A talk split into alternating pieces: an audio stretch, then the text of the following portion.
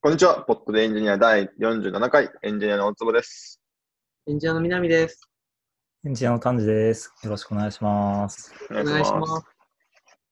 今日からジャケットが、そうですね。そうですね。はい。あ、ごめんなさい。大坪君のやつを遮ってしまった。クリスマス、まあ、ジャケット、ジャケットを、 Wantedly のデザイナーの人に書いてもらいまして。えーこのポッドキャストのですよね。そうそうそう。で、本来は、えっと、もうちょっと早くリリースをして、このクリスマスの時だけクリスマス特別ジャケットを使うはずが、ちょっといろいろことずれ込んでしまって、えー最初、ジャケットを作ってもらったから最初のエピソードがクリスマスの回になってしまったので、クリスマス特製のジャケットがつく今日使われているはずです。いやー、いいですね。ジャケット。なんか今までいいですね。拾拾った画像みたいなのを使ってたので、ち アンスプラッシュから持ってきた適当な画像に適当な文字でジャケット。ょっとテンションが上がって、この、ななんでもないグダグダだけど、ちょっとやってる感が出ていいですね。まあ、ややってますからね、一応。そうですね。できてます47回って結構続いてるじゃないですか。すごいと思います。かいやいや、ほんとすごいですね。すごいですね。まあ、どうでもいい話しかしてないからだけど。あ僕ら全く編集もしないし、事前になんか調査とかもほぼしないしっていうスタイルなので、かろうじて続いてるけど、ちゃんとやってる人たちすごいですよね。なんか、本当そそうだよね。なんか会社の人が他のポッドキャストに出てるのを観測して、そこで事前にどういう話をするかっていうのを想定質問とその回答っていうのを先にやり取りした上で、なんか収録をして、で編集をして、やり取りをして、ここカットしましょうかとか言ってて、大変だなと思って、いや、ちゃんとしてますね。なんとしてますよ。うんびっくりした。まあ、我々は、まあ、元々のコンセプトがそれですからね。まあ、会社の昼休みの雰囲気を出そうみたいな、うんそういうやつですからね。まあ、あと、なんか、我々の話し方改善という話はありましたが、まあ、それはどこ行ったのかもわからない。一番最初そうだったよね。一番最初は、なんかフィラーをなくして、なんか喋り方を改善しようと思ったっていうのは、ほぼ 1, 1月とかだったっけ？そうですね。もうすぐ1年ですけどね。素晴らしいですね。素晴らしいですね。52週あって47回だから、まあ、時々休んだけど、大体毎週出していたっていや、偉いですね。ないですよ。そんなクリスマスですね。クリスマスといえばですよ。クリスマスといえば Ruby ですよ。クリスマスといえば Ruby ですね。はい。僕、なんかショーノートに書いてみたんですけど、今、僕らが話してる3時間ぐらい前に、Ruby3.0.0 がリリースされたと。感慨深いですね。僕、Ruby は2から入ってる人なので、なんかメジャーバージョンって上がるんだっていう気持ちですね、なんか。あー確かに。僕1.8ぐらいかなんか書いてるような気もする。もっと前かな。Ruby はでもなんか実は2.0ではそんなにジャンプはなくて、その前の1.8か1.7か、なんかその辺で結構大きいジャンプが。うん。うんうんうんあ、でもそいやー1.0全く知らないが。なんだろう。なんか事前準備というか、いろいろレプリケーション出てたりとかあったりして、割と面白いですね。そうですね。なんか僕も、まあ、Ruby のバージョンを上げるためのチームに、ためのチームではないけど、まあ割と Ruby のバージョンを頑張って上げるために必要なことをやるチームにいるので、ちょっとだけ追ってるんですけど、僕はなんか、割とメンバーに興味が多い人が多いので、なんかこういう変更がいるのでやっときましたって言って。ああ、ありがとうございますっていう。何も知らないけど、いい感じですねっていうので進んでるんでよく知らないんですけど、なんか僕らとかはなんか2.7の段階でレプリケーション1がたくさん出るようにして、エラー集めといて3.0になった時に消えるものとかが、まあ、ないように先にいろいろやってますね。そうですね。2.7でレプリケートになっていたものが使えなくなるとか、まあ、3で新しいことというと、なんかリリースノート読むと、まあ普通にパフォーマンスの改善、並行処理、静的解析っていうのが目的でやっていて、一応2.0から3倍速くするってのはどうなったのかというと、どうなったんですかね。JIT だと速くなるっていうのを、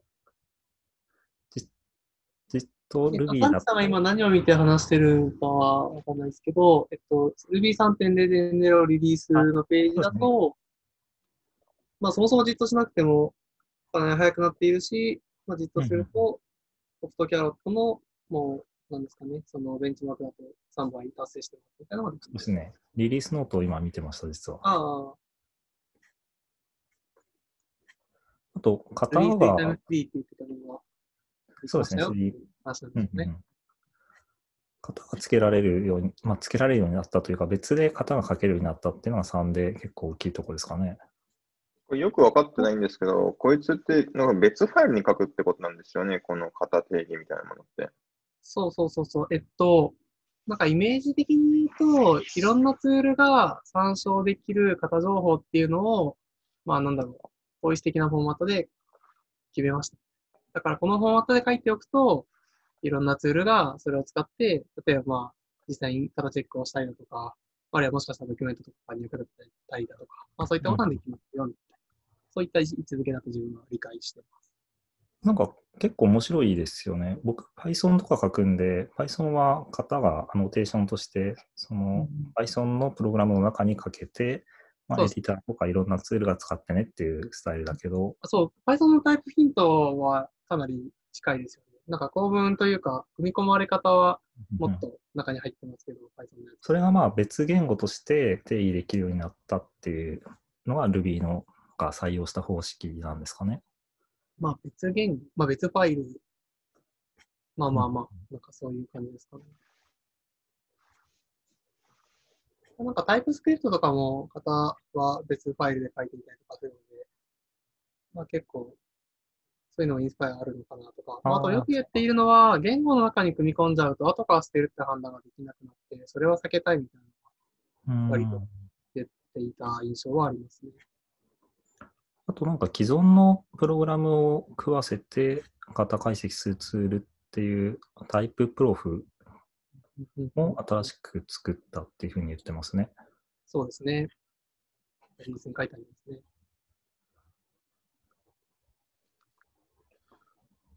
確かに。僕らの Rails とかもなんかいけるんですかね。まあタイププロフ僕あんまり全然、あのー詳細を追ってないので、あまり分かってないというのが、この場合はあるんですけど、まあ実験的であまり完成度は高くありませんと Rails ノートに書いてありますけどね。うーん、うんなんか作者の人のブログに書いたりとか、そうなんですね。その作者の方が、あの、川崎さんの友達というか同級生、なるほど。つながりが。川崎さんというのはうちの CTO ですね。あ、そうですね、そうです。を。面白いつながりがあるんだなっていうふうに思ってまあちょっとまあ、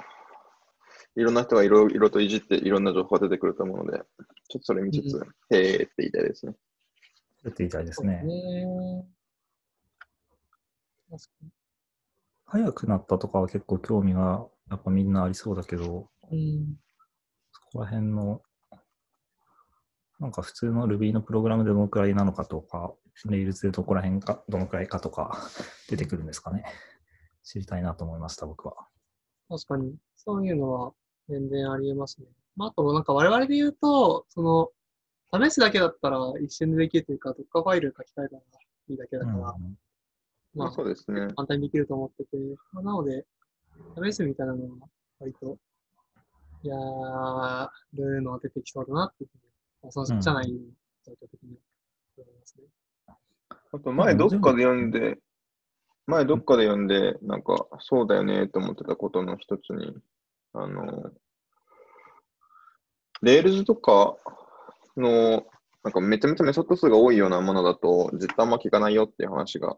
またど、実とがあんま聞かないというか、実との負荷の方が大きいみたいな話はちょっとありましたけど、今このリリースノート読んでると、やっぱそれはまだそうみたいですね。3.1で頑張ると。3.1で頑張るんでっていうのであるので、まあ我々のような Rails が多いパターンだと、まあそれでもその実なしでも多少伸びているということですけど、3倍のパフォーマンスがまだ見れないってことですよね。うん、の可能性は高いかもしれまあ、プログラムにもよるし、うんうんまあ、Ruby は社内にも詳しい人がもっといっぱいいる気がするので、いつか彼らを呼んでいこうかな。なんかクリスマスにリリースするって面白いですね。その、なんか覚えやすいなと思って。そうですね。これいつからなんだろうな、この慣習。確かに。これ、なんか割と昔からやってるような気がするけど、少なくとも5、6年前からはやってるような気がしている。確かになぜそうなったのかは不思議ですね。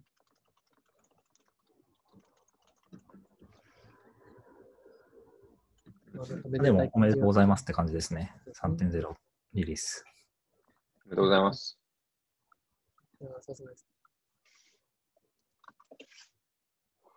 あとは、ちょっとクリスマスに大変だということで、 Tech Book という、まあ、技術書典に向けていつも出してる本が納品されました。はい。 Wantedly の、えー、とエンジニアの有志で書いてる技術書っていう感じですよね。そうですね。で、一応これは自慢なんですけど、まあ僕は当時なかったんですけど、えっ、と、技術書店の第1回から第10回まで、まあ、必ず毎回新刊を出しているサークルは我々ぐらいらしいという話を、おたまに噂で聞きます。ちょっとあの、社社内でらしいよっていう噂情報なので、あの、いや、うちもそうなんだけどなってとこ言ったら、ちょっとあれなんですけど、あの、社内の噂なんだ、それって、技術書店の人にとかではなくて、ではなくて、えっと、なんか社内の人でなんか調べた人がなんかいるらしくて、あうちだけだったっていうのが、それがどれぐらい間違え調べた情報かわかんないけど、一人歩きしてるだけかもしれないけど、でも確かにまあ、や、でもすごいですね、それ。うんまあでもすごいはすごいですね。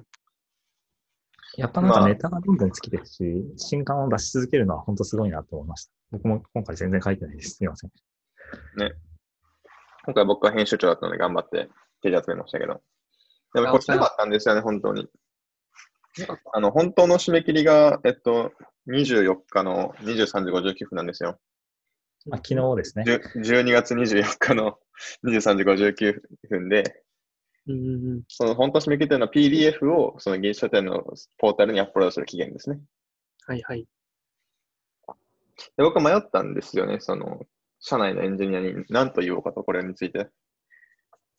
で一応18日が締め切りですよと。でも本当に知りたい人はここに行くと、本当の締め切りが書いてありますって書いたんですよね、一緒に。うん すると、どうやら全員その本当の締め切りを見て、その24時、あ、24日まで出せばいいんだなって認識したらしく、まあ、な何を言っても、あの、23日時点では1記事もないという状態になあり、23日、僕23日には書いてた気がする。で23日の朝なかったですよね。朝はなかったかもね。そうですよ。23日の朝時点でゼロだった気がするんですよね。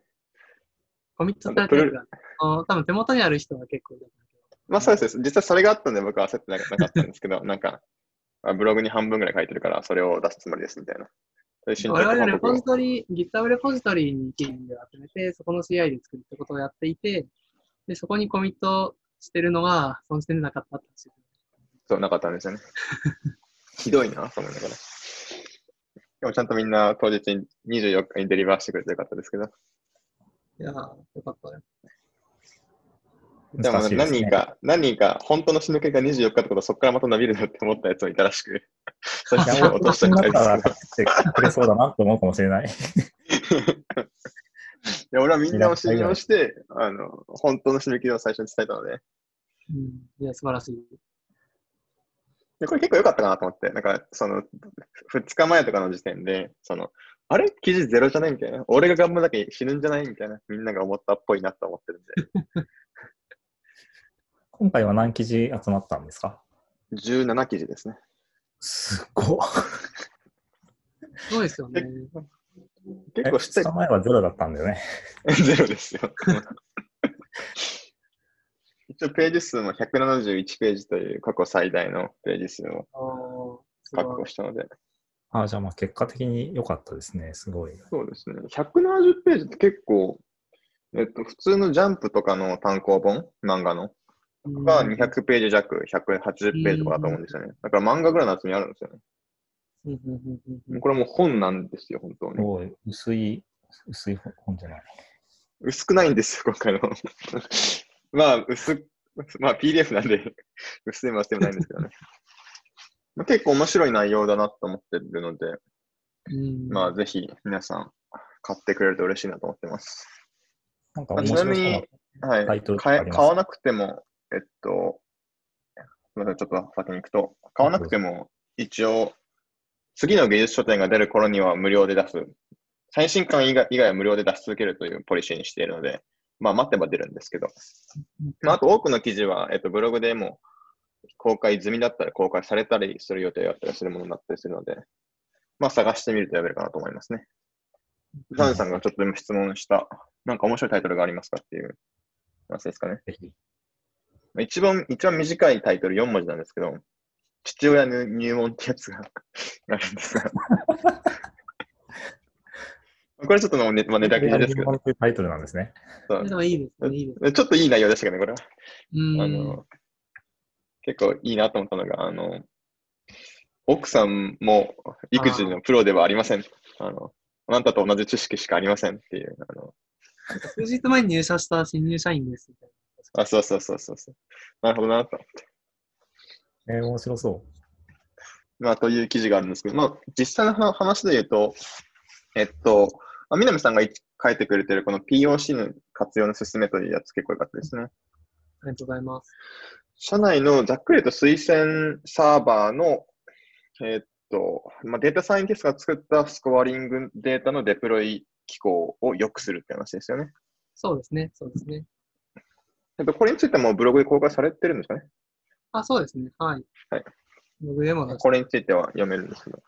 これ、これもちょっとちょっと面白いんで、ちょっとだけ聞きたいんですけど、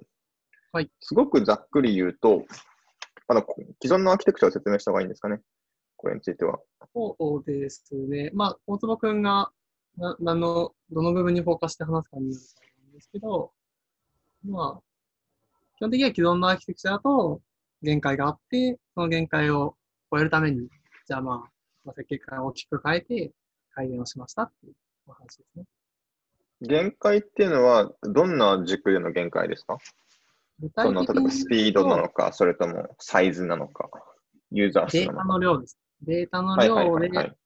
もっと言うと、その基盤っていうのが扱うデータっていうものが、その、なんか、ユーザーが何かを見るときに、そこの並び順っていうのをうまいこと、いい感じにしてあげたいっていうのが、まあ、基本的に実現したいことです。で、そのためには、なんかユーザーの入力内容とかに応じて、そのフィルターをして、まあそこにちゃんとマッチするものだけを出すっていう部分と、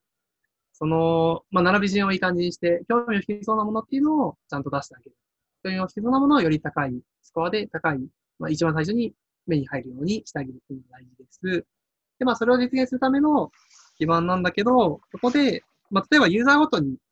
レコメンデーションをする。ある人が見たときは別の人とは違うものを出すってことをやろうと思うと、まあ、いろんなパターンのスコアって入力する人があったりとか、あるいは逆に、その、ユーザーが入力した内容に応じて、フィルターもするんだけど、その並び順みたいなのを変えてあげるとか、そういったことをやりたくて、ってことをやっていくと、なんか、同じアイテムを推薦してるんだけど、そこに必要なデータの量ってどんどん増えていくっていうのがあって、で、実際それを、が起きていたってことですよね。で、そのデータ量っていうのが、このまま増えていくと、なんか、このままだと頭打ちになって、これ以上改善ができなくなるっていうふうに、まあ、困っていて、まあ、そこで、じゃあそのデータ量の制限みたいなのを取っ払いましょうっていうのをやったっていうのが、まあ、取り組んだプロジェクト。なんかこう、改めて聞くと、なんか一つ、まあ、どれくらい一般的なのかわからないですけど、一つ推薦ということをするために、まあ、リアルタイムで計算するっていうものよりも、先にオーダリングを用意しておいて、それを使うっていう、まあ、アーキテクチャを我々取ってるわけですよね。なんか、そこが一つ特徴的な部分なのかもしれないなと思ったんですけど、うん、それは本当にそうだと思います。なんか、大きくその辺の事前計算するのかそうじゃないのかっていうのは、まあ、なんかアーキテクチャ的な意味でも大きい要素になるし、まあ、実際ユーザー体験としても結構違いになり得る部分なので、なんか、やっぱプロスポンスあると思っていて、事前計算すると、まあ、事前計算のコストだったりとか、そこでたくさんのデータを用意しなきゃいけないみたいな部分のコストだったりとか、まあそんなもの、そういったものはあるけど、代わりにまあレーテンシーのオーバーヘッドとかってかなり少なく、まあ、出せるケースが多いみたいな部分だったりとか、まあ、逆に、その、実行時に動的に、まあ、その、スコアを計算する、ML モデルでインファレンスをするっていうふうに考えると、まあ、事前にデータを用意する必要はないんです。その辺の複雑さはなくなる代わりに、まあ、例えば ML モデルが重いものだったりすると、そこでレーテンシーが乗っかってしまったりとか、まあ、結構その辺が大きい違いなのかなとは思います。すごいざっくり言うと、なんかその、まあ、なんでしょう。例えば YouTube だったら動画が3本あって、1番、2番、3番があるとすると、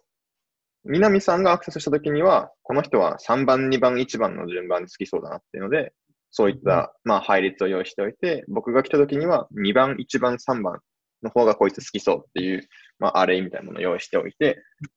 そうなってくると、まあ、ユーザー数が極論100万いたら100万個の配列を持っておく人があるってことですよね。で、そんなことできるんですか？まあ、例えば、100, 100万を開けたとして、1億人いけるんですか？みたいなスケーラビリティをなんとかするって話ですよね。そうですね、そうですね。で、まあ、もっと言うと、その、まあ、現実的にどっかでコスト的に見合わないとか、まあ、ここから先は実行時に計算した方がいいよねっていうのは見えてくるとは思っているんだけど、僕が変えたのは、そこをお金さえかければ増やせますよっていうのに変えた。まあ、確かにお金の話あるから、そりゃそうですよね。それもかなり大きくて、やっぱりじ事前に計算すると、事前に計算したものをどっかに置いておかなきゃいけないし、それをじゃあどう取ってくるのか、そういったことを考えなきゃいけなくなるので。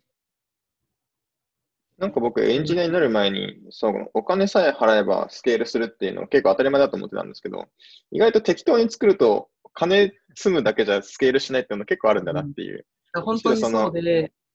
本当にそうむしろその、お金を払うだけで、その N 倍にできるというのが、そのスケーラビリティの定義とまで、でもいいぐらいの話なんだなっていう気がしますよね。そうですね。あと言い換えると、まあ、スケールアップだと限界があるから、スケールアウトできるようにするとかをすると、全然違うオーダーに行けるとか、やっぱりあると思うけど、結構今回はそれも意識した形に作り直したりして。具体的に何をしたんですかこれは。えっと、まあ、その、いろいろ検討したものとかがあったんだけど、すべて飛ばして最終形で話をすると、もともと、なんかレディスのソーテッドセット機能っていうのにすごく依存した作りになっていました。で、それによって、まあ、入力っていうのが最初から sorted set としてその保存されていないといけないし、まあ、保存されたものを使って、なんだ、フィルターとソートをやってアウトプットを作るみたいな。まあ、そういった作りになっていて、まあ、それがあったので、すべての入力データっていうのが、その Redis の中に入っていないといけないみたいな問題がありました。 sorted set っていうのは、ちょっと適当に言うと、まあ、ちょっと高機能の配列と思ってて、とりあえずいいですよね、この場合、今は。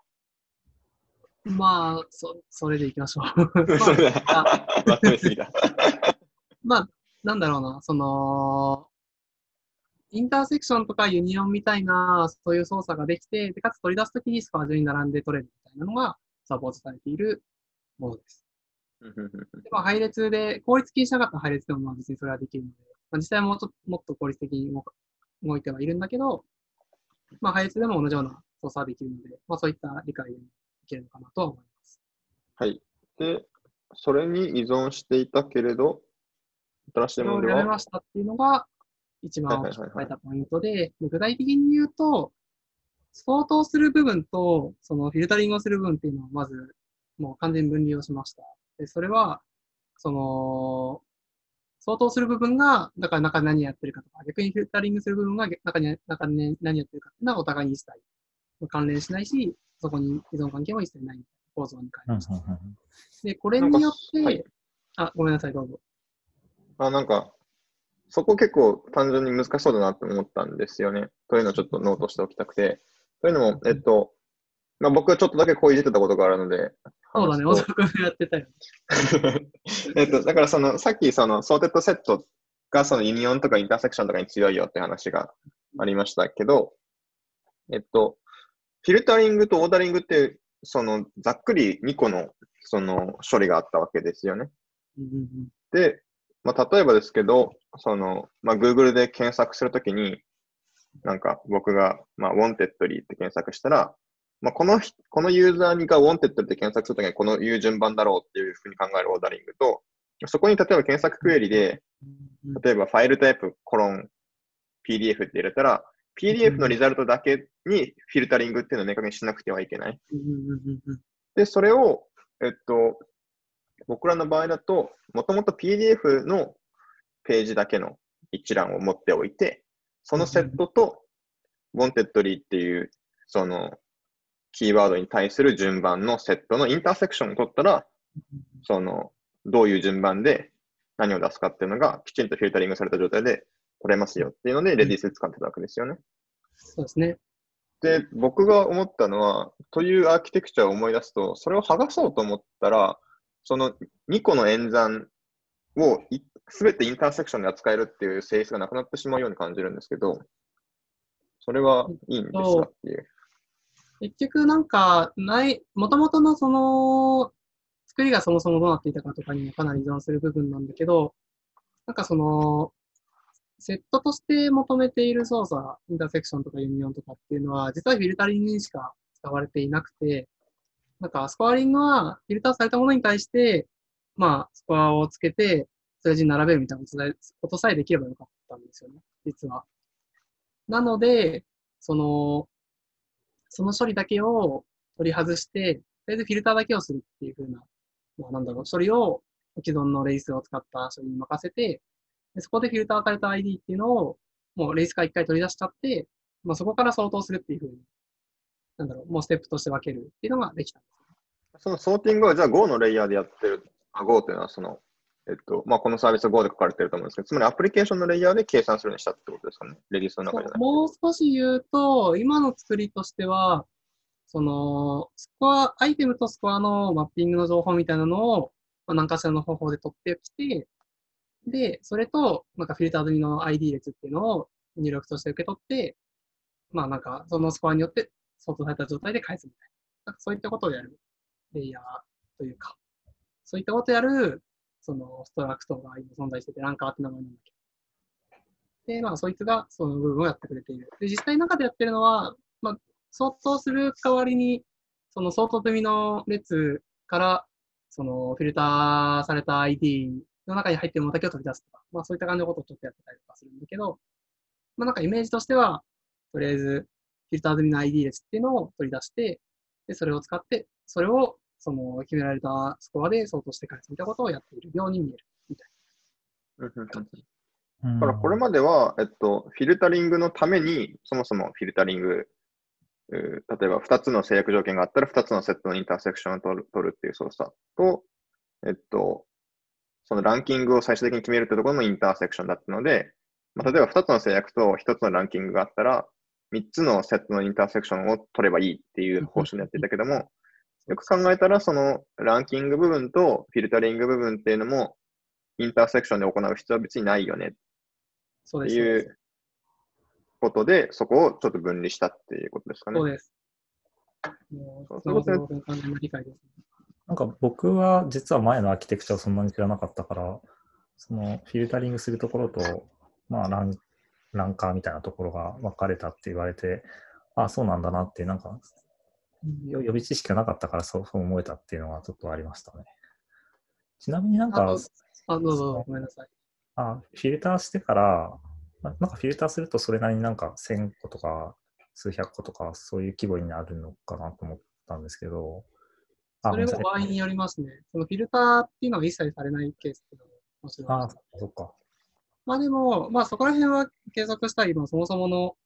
なんですかね、計算機のスピードとかから考えて、僕らは結局今扱ってるのは大体10万件前後。で、かつ、そ、そこのアイテムがすごい増えるっていう感じでもないと分かっているので、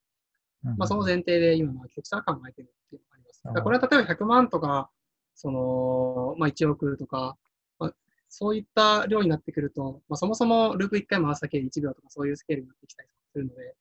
まあ、基本的に計算機の、まあ、クロックスピード的に10の9乗とかで1秒くらいになるので、うんうんとかになってくるとまた違う形の考えるかなというふうに思っています。あれ？え、じゃあ、ランキングも、えっと、えっと、フィルターした結果が、例えば10万個だったら、10万個を実際に並び替えてるんですか？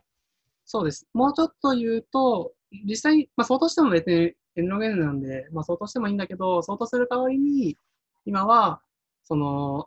スコア順に事前に並べられた ID、まあ、ID とスコアのペアの列みたいなのを引っ張ってきて、で、その中から、その入力として受け取ったフィルター済みの ID ってものに相当するものだけ取り出して返すみたいなことをやってたりします。うんうんなるほどだ。から、まあ、なんかハッシュテーブルで、えーなんですかね、エグジステンスのチェックみたいなのだけして、そのうん取り出してるみたいな。なんかそんな感じです。なるほど。なんか、パッと聞いたときに、その、それでもやっぱり、その、10万ぐらいのオーダーの配列を受け取るとか、その、10万まで行くのがちょっとエクストリームケースだとしても、1万のキーがあるマップと1万のアレので相当するぞみたいなこと全然起こり得る気がするんですけど、なんかそうすると、その、そのデータをメモリに展開するだけでちょっと時間かかったりしそうだなとか思っちゃうんですけど、そんなことないそれは、えっと、割と考えていて、まあ、なんだろう、レジスから取ってくるっていう部分はもちろん必ず発生します。でそこは受け入れています。ただ、一回その、レレジスから取ってきて Go を使ってるんで、まあ、スライスなんですけど、スライスは基本的に、その、なんだろう、スライスが参照する先のあれっていうのは共通で参照していて、スライスのその小さいデータだけをコピーとかで渡していくので、そこで毎回コピーが発生するとかにはならないし、その、なんだろうな。えっと、まあ、スコア済みのデータっていうのも、なんだろう。えっと、そっちも今レイスに出るっていうアーキテクチャにしていて、でそれは、まあ、プロトバフですごいコンパクトな形で保存をしていて、でそれを展開するとやっぱりある程度のサイズになるんだけど、こうなんだろうな。だから、でっかいサイズのあれはせいぜい3つくらいしかできなくて、で、それも、まあ、1メガバイトとかそのくらいのサイズで共有できるなっていうふうに見えてるし、まあ実際、まあそういうのが結局その理論的にはいけるなって思っても計測し、計測してみないとわかんないので、まあ計測をして大丈夫だったから、まあそれでいったみたいなのが今回の話ですね。一応、厳密にはパフォーマンスは下がったんですかね。えっと、それがなんか面白くて、結構あんま変わらなかったんですよね。いや、ちょっとは下がるはずと思っていたん。そうですよね。うんただ、まあまあ、一応下がったけど、いもうほぼ5差レベルみたいな感じだったんですか？えっと、なんかそれはすごい微妙なところで、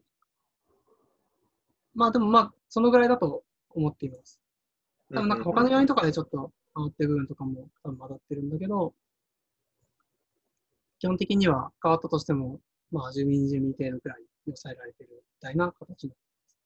なるほどですね。まあ、最初にこれ聞いたときに、遅くなりそうだけど、ならなかったんだったら、まあいいかっていうのが僕のまあ、あ印象だったのでともう一。個前提として、僕はこれは、その、基本的に遅くなる前提で、いくらまでなら遅くしていいかっていうのを最初に決めてスタートしてるのは、なるほど。重要なポイントとして強調しておきたいと思いなるほど。そういう進め方が面白いですよ。だから、この記事のタイトルも POC の進めっていうます。のがメインタイトルで、実際にやったうん推薦スコアデプロイのスケーラビリティはサブタイトルっぽくなってると思うんですけど、まあ最初に、とはい遅くなるのは避けられないなと思っていたので、ごめんね、かぶっちゃった。申し訳ない。いえいええっと、で、まあ、そこを変に頑張ってキープするとかやるよりはむしろ許容できるよってちゃんと決めて、まあ、そこを満たせる範囲でアーキテクチャ探索してっていうのをやった方がいいなと思ったので、まあ、そういうふうにやったっていうのが今回のケースです。ケースでした。だから最初に0点子の増加はこれぐらいは受け入れられます。で、まあで目標としてはこれぐらいスケーラビリティを上げたいです。で、POC として作ってみたら、なんか、両方と満たせるからし、まあ最適化っぽいなっていうので分かったので、それを実際に作りましたよっていう進め方なんですかね。まあ、それもさらに別にもっといいケースが出てきたら全然変えていくとかはいいと思っていて、だから最適っていうよりかは、まあ、リクエアメントをちゃんと満たすものが見つけられたし、まあ、なんならなんか最初に今よりも60ミリくらい遅い形もちょっと見つかって、ただ、これはなんかちょっと効率化できるなって言って、POC の段階の中でさらに改善したりとか、そういうのもやったりはする。うんありますしで、なんですかね。まあでもその受け入れられるものっていうのを定義して、まあその範囲で結構高速にいろいろ試すっていうのができたっていうのは一つ良かったポイントかなというふうに思っています。だ今一応だからコードベースっていうのもまあ変わっていて、その実際にその相当する場所もアプリケーションレイヤーに変わったけれども、後ろ側のレディースってところは変わってなくて、それが今後マイクロサービスに分割したりも考えていけるよねっていうことを検討してるんですかね。えっと、変わってないも若干不正確で、まず、 Redis のインスタンス自体を変えています。あ、そうなんですね。なるほど。そこを完全に分離しているので、なんか、その差し替えられるようになっているし、検証では Bigtable に変えたりとかもちょっとしてたりはしました。 Bigtable、ただ、レイテンシーはやっぱりあっちの方が増えたので、採用はしていないんだけど、それができているってことは分かっていたりとか、あとなんか保存するときに GG プラスクしたら、レテンシーがちょっと増えるけど、代わりにメモリ半分以下になるとか、そういうのも分かっていたりとか、結構そういういろんな実験はしていたり、まあ今後に活かせそうなデータとか集まってるみたいな。ビッグテーブルにしてレイテンシーが大きくなるっていうのは、まあ我々が AWS だからっていうのが大きいんですか？それは結構微妙なところで、そっちも入っていると思っているんだけど、まあ、もう一個、普通にレース、やっぱ、アゾンメモリーとかっていうのは、そもそもが必ず早い、必ず、必ずって言ってと語弊がある。まあ、かなり早いので、そこの差も大きいかなと思っています。なるほど。だから、えっと、フィルタリングの方は、その、やっぱりフィルターしたいから、インターセクションが簡単に取れるものであってほしいけど、ランキングを取ってくれる差し替えれるなと思っていて、結局今フィルターしてる処理のインターフェースって、クエリーパラメータを受け取って ID の列を返すってものだけになってるので、実はもう別にそこをレース使わないものに変えるとかもできるようになっていまあそうですね。まあただ、その現状、そのパッと、その、そこの実装を考えるのが多少難しそうだなと思うのに対して、まあランキングに関しては完全にもうすでにキーバリューストアにな、な、完全になってしまっていいのかなと思ったので、そうだそうですね、そうですね。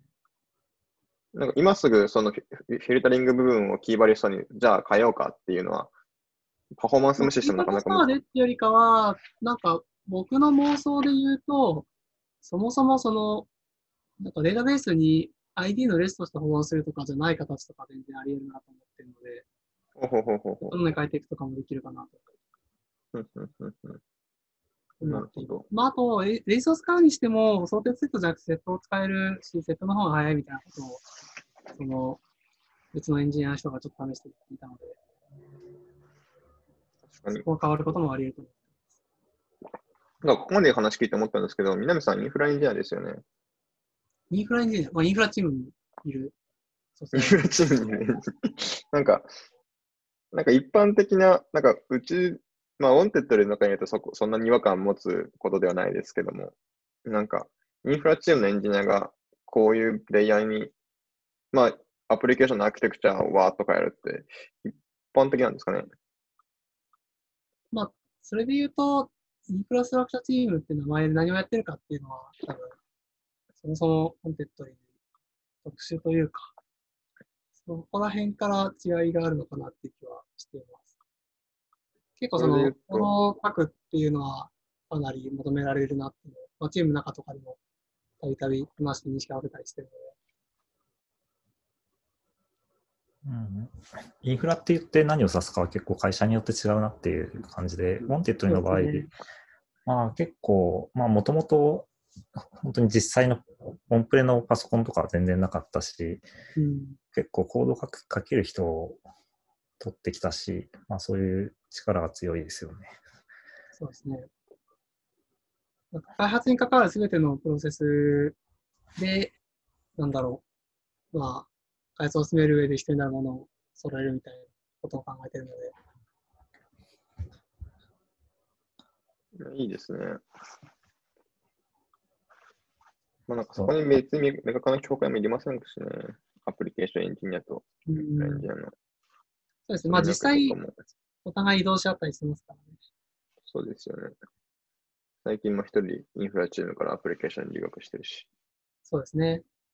彼がまさに僕がやってた、その、マイクロサービスを持ってるチームに行って、なんか僕がやってたコードをちょっと書き換えたりしてるっていうのを僕は観測してます。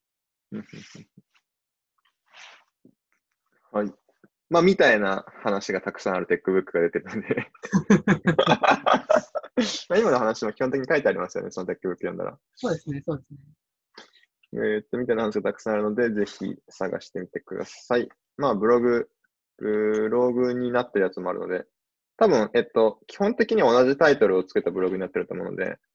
ここの章だけ読みたいなと思ったら検索してみると出るかもしれないですね。はい。こんなとこですか。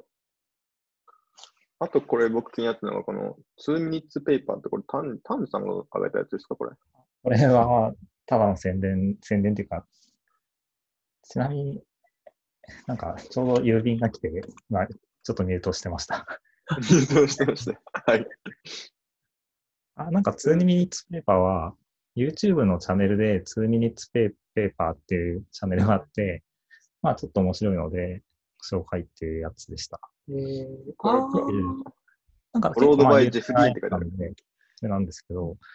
まあ論文を紹介して、まあくれるチャンネルで、で、なんか2 minutes paper っていう名前だけど、だいたい動画の長さが4分から6分ぐらいの。あ、すいません、ちょっと、あ、そそんなのがあるので、ぜひおすすめです。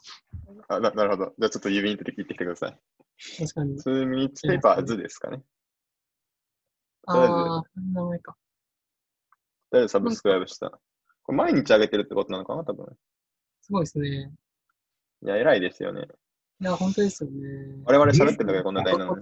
ごめんなさい。ちょっと流しちゃっすいません、ちょっと荷物を、クリスマスなので肉を受け取ってました。た。いえいえ、いいですね。ああ、いいですね。あ、でも毎日ってわけじゃないのか。週に2個みたいな感じかな。ああ、うん毎日ではないですね。僕が面白いなって思った話は、最近だと、なんか知恵の輪を AI に解かせるっていうえやつ面白かったなっていうのと、それを画像からいくんですか？それとももうちょっといろいろ 3D データくれたりするんですかね？なんかね、3D データがあって、で、多分力学シミュレーションをして、でも多分なんか、知恵の輪って一番なんか硬いところというか、一番つっかえるところが結構難しいけど、その難しいところを、なんか、なんかちょっと不思議なんですけど、ディープラーニングに入れて、その難しいポイントをなぜか当てて、えうーんと、その、知恵のあの状態を、まあ、2つの金属の状態っていうのを、えーと、なんかグラフ構造にして、で、そのー。え知恵の一番、なんか、なんですかね、一番きついところっていうところを通っていく小テストパスを見つけるみたいな問題にして解いてるとか、まあ全然動画見ただけなんで概要しかわかんないんですけど、全部を AI でいくわけでもないし、全部を解析的にいくわけでもないんだけれど、合わせ技でうまくやるっていうことなんですね。クリティカルポイントだけを AI で見つけて、えっ、と、パスプランニングの問題に落として、あとはまあ普通にアルゴリズムで小テストパスを見つけるらしい。なんか C グラフあ、じゃあ、なんかすごい探索的に何かをやるっていう感じではないってことなんですかね。探索的に何かをやる？あ、えっと、いや、こういう何かを解くみたいので、ちょっと昔は、まあ、教科学習で頑張るとか、結構やってたじゃないですか。で、あれは、まあ、思考を繰り返すごとに、どんどん、ああ、まあでも、多分探索空間をどうやって探すかみたいな問題には多分もともと落ちてて、ただ、それが広すぎるので、その、絶対通らなければいけない狭い、その概念的に狭い通路っていうのをちゃんと AI で見つけようってことなのかなと思って、なんか評価も、どのくらいの速度で解けるかとか、そもそも解けるパーセンテージとかそういうので評価してましたね。えなんかまあ、そういう、そういったコンピュータグラフィックス系が多いですかね、この2ミニッツペーパーは。ー、うーん。あ、YouTube で紹介するから、見た目的にわかりやすくて、インパクトあるのがいいとかあるんですかね。えー、面白いですね。まあ、説明しづらいとあれですよね。うんまあ、数字だけずっと、数字とか数式だけずっと見せられてもちょっと大変絵が面白いものがやっぱ多いですね。なんか、ちょっと前のオープン AI のその追いかけっこして、どんどんしその賢くなっていくやつとかも、見た目がめっちゃ面白いので紹介されてましたね。うんなるほど。えーちょっと全然関係ないんですけど、思い出した好きな YouTuber に Vsauce っていうのがあるんですけど、リーソース知らない。えっと、論文みたいな、その、最先端の話ではないんですけど、ちょっと理系チックな話をずっといろいろ解説してるやつで、例えば僕が好きなやつは、人間には穴はいくつあるでしょうという問題があるんですけど、その、はい。いくつだと思いますか？っていう。なっ人て、間のトポロジーを。数っていうのは、その、貫通してるかどうかじゃなくて、とりあえず、例えば、ちくわがあるとしたら 2, 2個の穴ってことでいいですか？あ、ちくわは1本の穴としあれは通らすののであそのトトポロジカルにどうなったかって話なんですけど、で、あーじゃあ、うん鼻とかは口と繋がってるから、繋がってる扱い。えー、つながってる扱いなんですけど、そのトポロジカルにこうねじねじしていくと、その、例えば鼻と口しかないとすると、えーっと、だから、開くと2個の穴に収束するのかな？えーっと、ちょっと待ってください。えーっと、えーっと、そうですね。3つの穴で真ん中につながっているので、えーそう、そういう形だからえそれはあ穴が3つに落ちるのかな？平面として見ると。はいはいはい。えー、じゃあ、ちくわは2つじゃないんだ。えーっと、要は、えっと、ぐねぐねぐだね、ぐねぐねぐねぐね、ぐねぐねぐねぐね変形していって、えっと、なんですかね。平面にパンチで穴が開いてるだけっていうものに変換したときにいくつあるかというふうな数え方だと思いますね。なるほど。え、ちなみにつながってるじゃないですか。はい。鼻の場合は。そうですね。えーそれは、まあそっか、平面にパンチが開いてるというか、まあリングだと思うってことですね。そうですね。で、3つつながってると、でとりあえず僕がパッと思いつくのは、その、鼻と、目、目は穴なのかな？えっと、口と、あとは、ま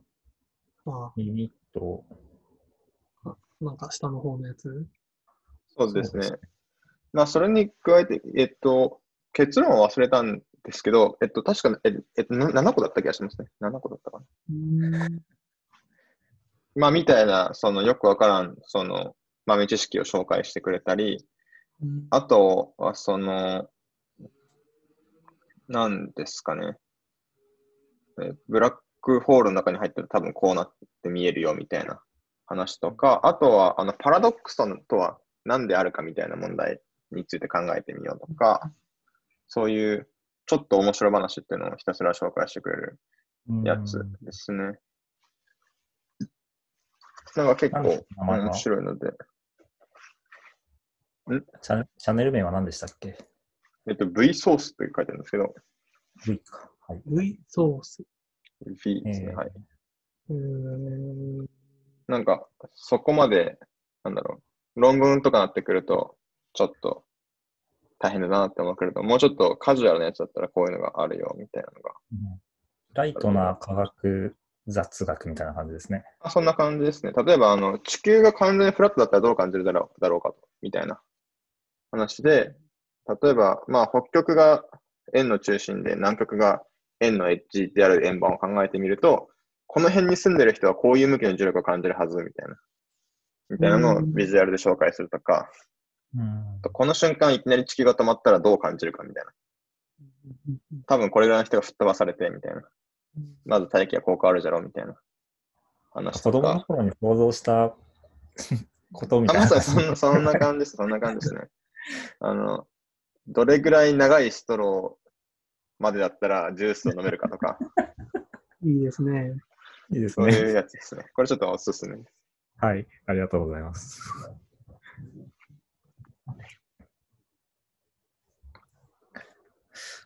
はい。そういうのにちょっと近い話。あ、ごめんなさい。あ、どうぞどうぞ。えっと空想科学読本っていうのを。ああ、ありましたね。あれは。大体は完全に漫画とかなんだけど、それを題材に、実際にこういうのが本当に実現するとしたら、なんか、どういうことが起きるんだろうかとか、この時の、このパンチのエネルギーはとか、この炎の温度はうんぬんとか、そういうのをやっていたのを、ちょっと近いノリだなと思い出しました。ありましたね。なんかすごい読んでたな、あれ。そなんか、それって好きだったのかな？明日のジョーのあの髪型？あれは、どれぐらいの重さがあるのかみたいな。で、その、あの長さの強度を保つためには、これぐらいの髪の太さが必要であり、みたいな。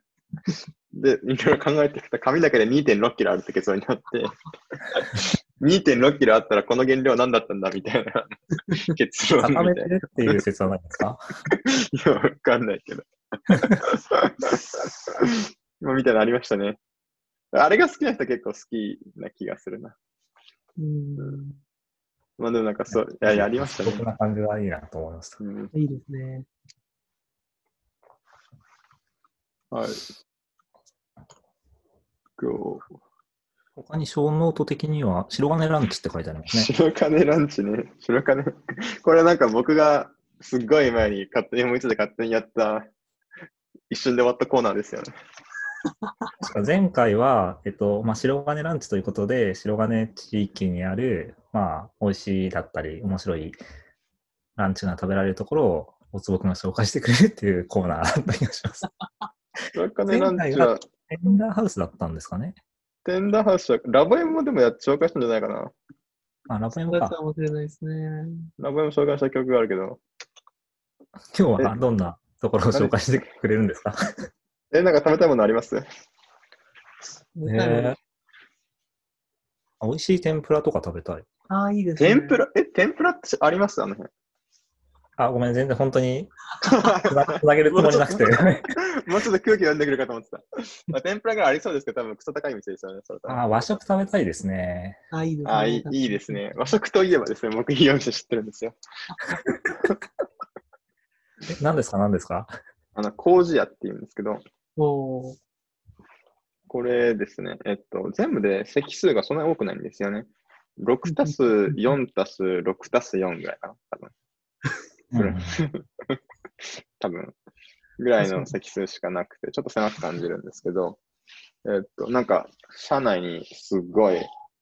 ァンがたくさんいて、そうですね。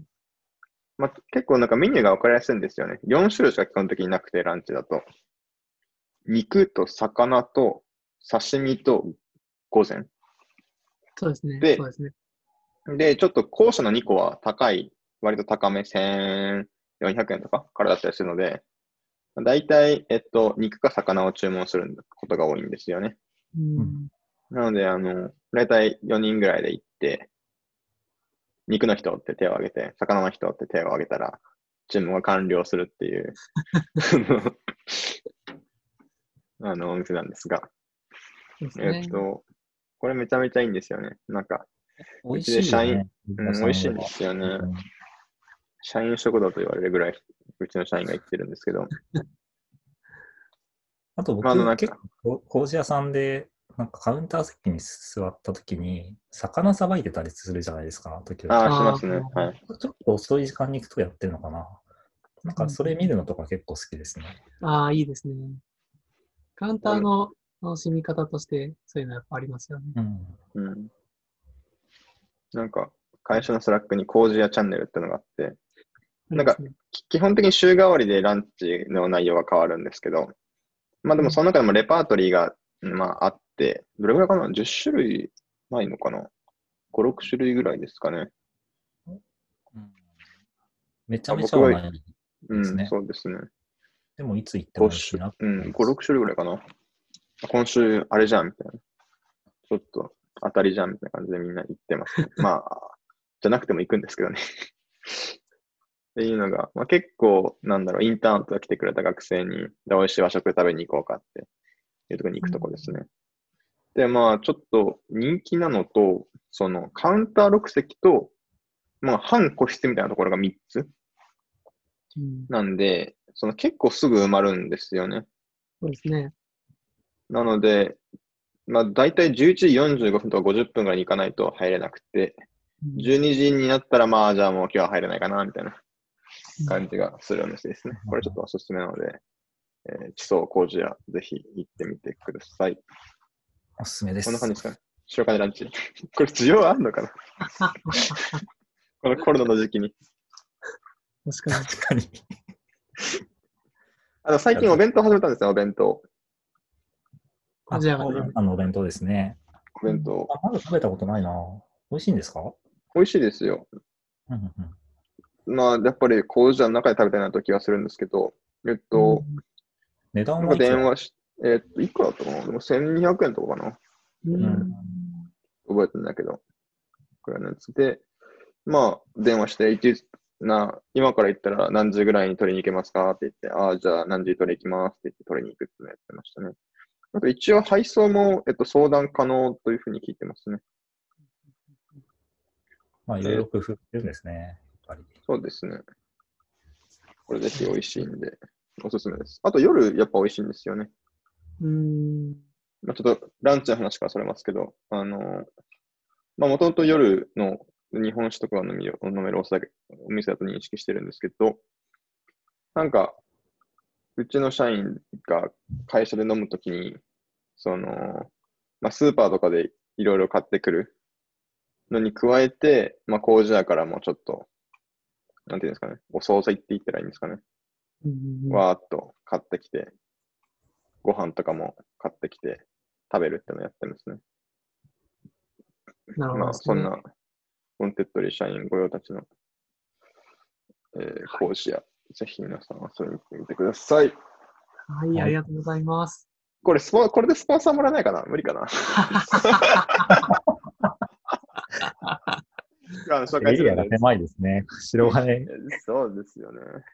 白金のある店とか大体別に、その、そんな広告しなくてもいい店ばっかりですからね。そうですね。で僕もまあリモートになってほとんど行かなくなっちゃったし。うん。ざひええっと、第3回を、第3回白金ランチを期待してます。え、これ、でも多分ラボ M 紹介してるし、テンダーハウス紹介してるし、これ、これ、み今日は第3回だったんですかね、じゃあ。だったんじゃないかな多分。うん。まあわかんないけど。はい。まあまあ、頑張っていきましょそういえば今気づいたんだけど、ズームの40分縛りが今日クリスマスだからなくなってるんですね。う。あ、そうなの？なんかそんなメールかなんかが来てた気がする。ええー、クリスマス、えー、僕ら多分ちょうど 1, 1時間近く撮ってるんじゃないかなと思。あそうなんだでも確かにこいつまだ時間制限について何も言ってこないなと思ったけど。うんもう思ってました。あ、そうなんだ。え、でもそれ意味あるのかな？意味あるのかなってどういうこと？か。あ、いや、なんか、普通に今そう、どういう施策なんだろうと思って、クリスマスだから、その、遠く離れた帰省できない家族ともぜひお話ししてくださいみたいなことかなと思いつつ、ああ、いいっすね。でもそのね、そのエンゲージメント高めるんだったら、むしろ40分縛りで、あ、じゃあごめん、そろそろ行って、また別のところで話し、あっちの親戚のおばさんとも話してくるからね、みたいな。そういう感じでっ。うんこれ、あの、制限外したら1個の家族とわーっとずっと話して終わりじゃないって思って。あとはなんか制限外れましたよって言われたから、まあじゃあ使ってみるかっていう人がいるかもしれないですね。あまあまあ使う予定なか。まあ、確かにそれだけで結構大きいのかな。うん。やっぱこれでは、うう裏ではインフラチームが、だからさ早めにサーバースケーリングしとくかとかやってるんですかね。それとも全部オートスケールだからもう大丈夫とか言って何も考えてないんですかね。彼らにクリスマスはないのかもしれない。でも、なんか、いつもと違う理由で増えるとかがあったら、それを見越したことはやってるような気がしますけど。そうですね。うん一応考えますよね。うちも例えばオートスケーリングするって言っても、スパイク来るって分かったらさすがに増やしますよね、事前に。うん。私結構そういうのは割とやるものだとは思うから、うんうん、何かしらはやってる気がします。そうっすよね。なるほど。クリスマスなんですね。そうですね。クリスマスか。僕のクリスマスイブはテックブックに聞いたので、いや、お疲れ様でした。いや、本当にお疲れ様です。いや、いろいろんな人が買ってくれると信じてます。じゃあまあ、そんなとこですかね。この、えーっと、今年最後のイラストは。何回？そうですよね。今年、別に来週やってもいいですけどね。あれ、来週？でもえ、火曜月火、働きます？僕は休んでます。えっと、僕は休むんですけど、別にポッドキャスト撮ってもいいですよ。なるほど。まあ、そこはじゃあ適当に切りますか？はい。はい。まあ、一応、あの、ジャケットも正月エディションがあるはずなんで、それもすごい。使えるように、正月にまた撮りたいですね。そうですまあね。に2020年もお世話になりました。そうなりましたなりま。した。2020、2021も頑張っていきますか。そうですね。はい。じゃあ、そのところで、第47回ポッドでエンジニアでした。はいどうもありがとうございました。ありがとうございますありがとうございました。